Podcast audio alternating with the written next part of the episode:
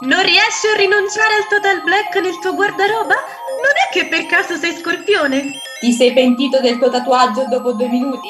Se sei gemelli dovevi pensarci prima, è tipico. Le incompiute sono le tue specialità? Dai a vedere che sei dell'ariete! Se vuoi scoprire queste e tante altre curiosità sui segni zodiacali, ascolta Pane, Amore e Astrologia ogni martedì alle 16.30 su Radio Frequenza.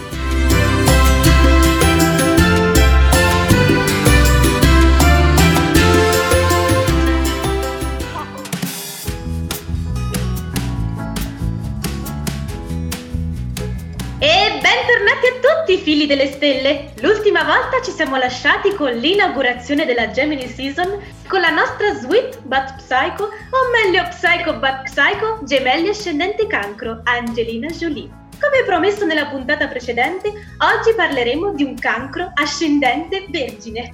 Sappiamo che ci avete pensato tutta la settimana, ma vogliamo ancora tenervi un po' sulle spine senza svelarvi subito l'identità del nostro personaggio di oggi. Partiamo quindi dall'analisi dei due segni. I cancro sono introspettivi, dotati di forte sensibilità, un po' nostalgici, come Leopardi e Lana del Rey, e rancorosi, mentre i vergine sono dotati di un forte senso critico e di una spiccata intelligenza. L'unione della razionalità della Vergine con l'empatia del cancro è un'ottima combo per uno scrittore, ad esempio. Beh, direi che Giulia vi abbia già dato un ottimo indizio.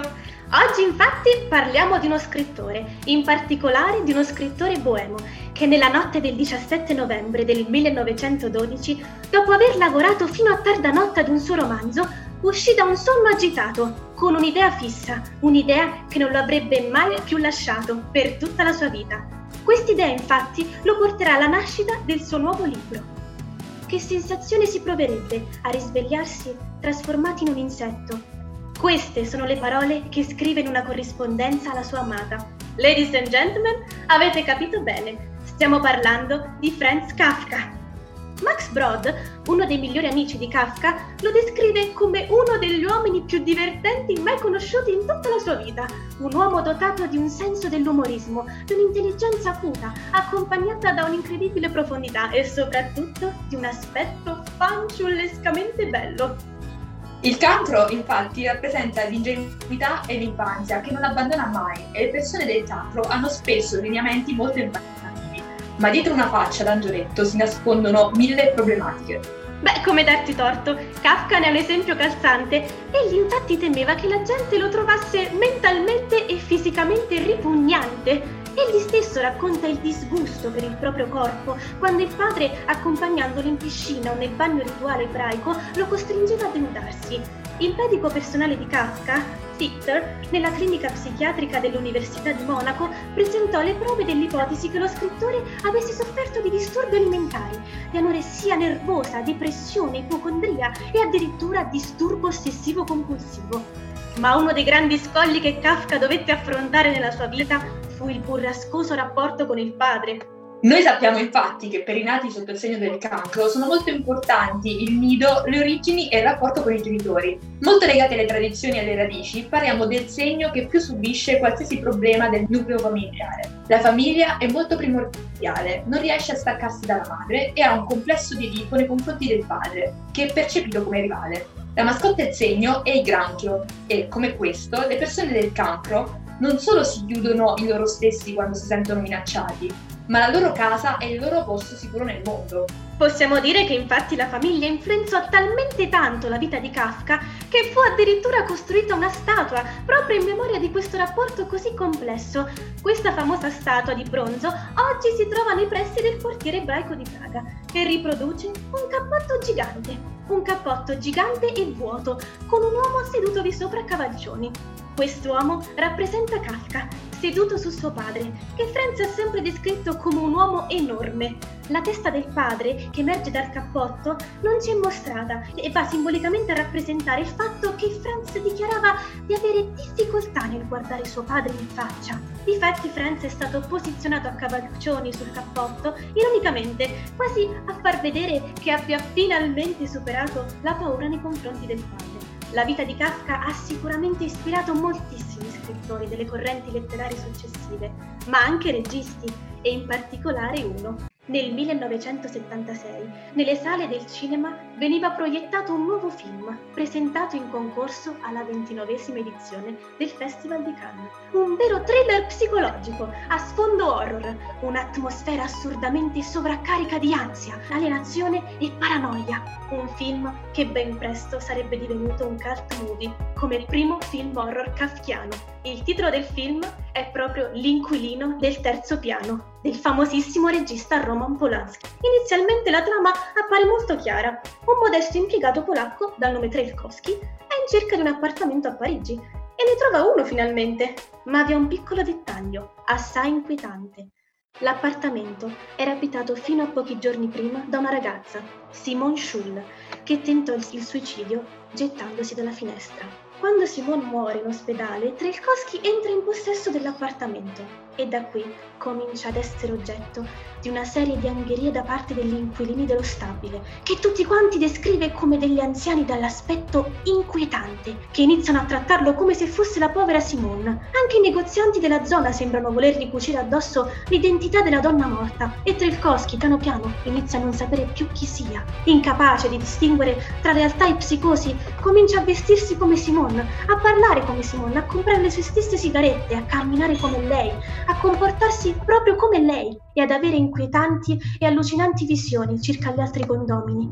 A lungo andare la situazione si fa sempre più drammatica. Sopraffatto dalla sua follia, Trelkowski si getta dalla finestra, tentando di suicidarsi, come la precedente inquilina. Una vera storia di intrighi e complotti su questioni di straordinaria meschinità e cospirazioni inspiegabili tra i vicini per incastrarsi l'uno con l'altro. Una trama che fa dell'inquilino del terzo piano probabilmente il primo film horror kafkiano. Davanti a questo scenario così assurdo, Trelkowski non vuole fare assolutamente del male a nessuno, non vuole disturbare, eppure tutto ciò che fa viene visto come un'imposizione.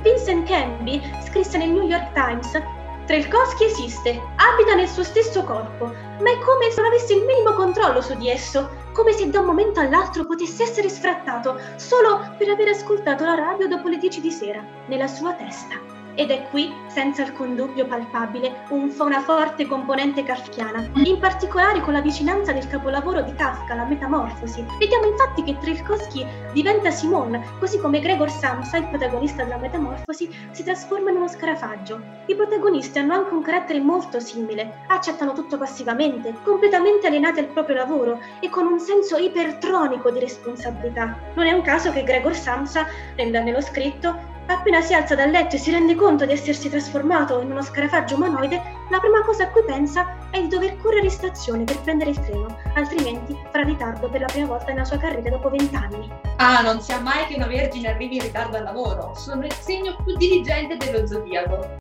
Qui si sente molto l'ascendente di Kafka. Possiamo dire che ci sono le tre P della Vergine: puntualità, precisione e pignoleria. Flessibilità zero, non appena qualcosa va storto, impazziscono. L'iperselettività e la freddezza della Vergine, con i tipici problemi a creare relazioni stabili del cancro, creano dei disturbi nei rapporti interpersonali. E non a caso molti amici hanno sostenuto che Kafka possa aver sofferto in passato di un disturbo schizzoide di personalità di tipo cluster A, il cui tratto principale è la mancanza mancanza del desiderio di relazioni strette con gli altri esseri umani e come un distacco emotivo dal soggetto rispetto alle persone e alla realtà circostante.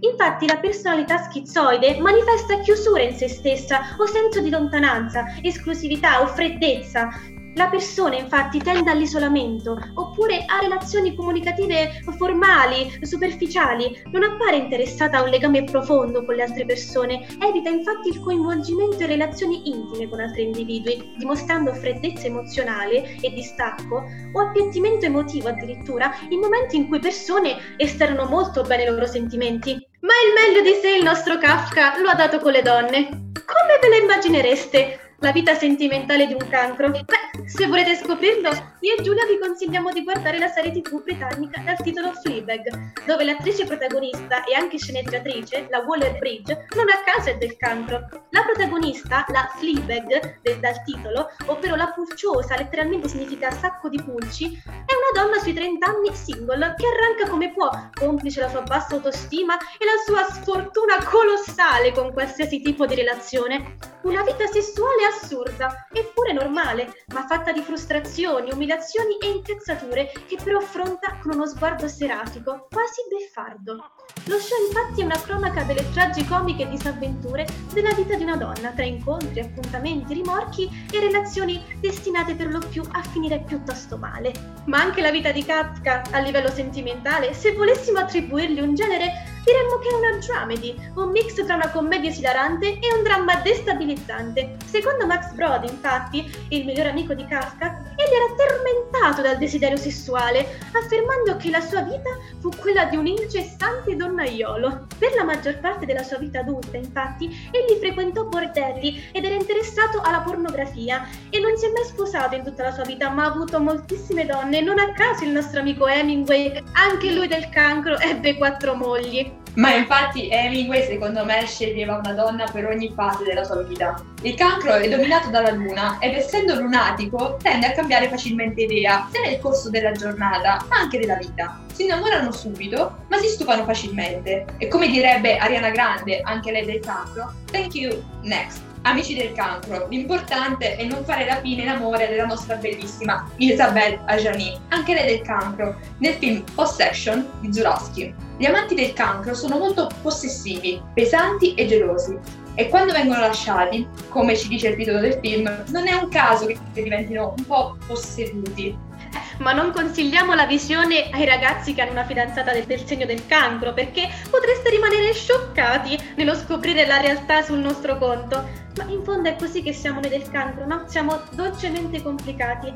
Lo stesso filosofo Albert Camus ha dedicato a Kafka un saggio sull'assurdo intitolato Il mito di Sisifo, che mostra quanto davanti le fragilità di un uomo ci sia in realtà la sua vera forza.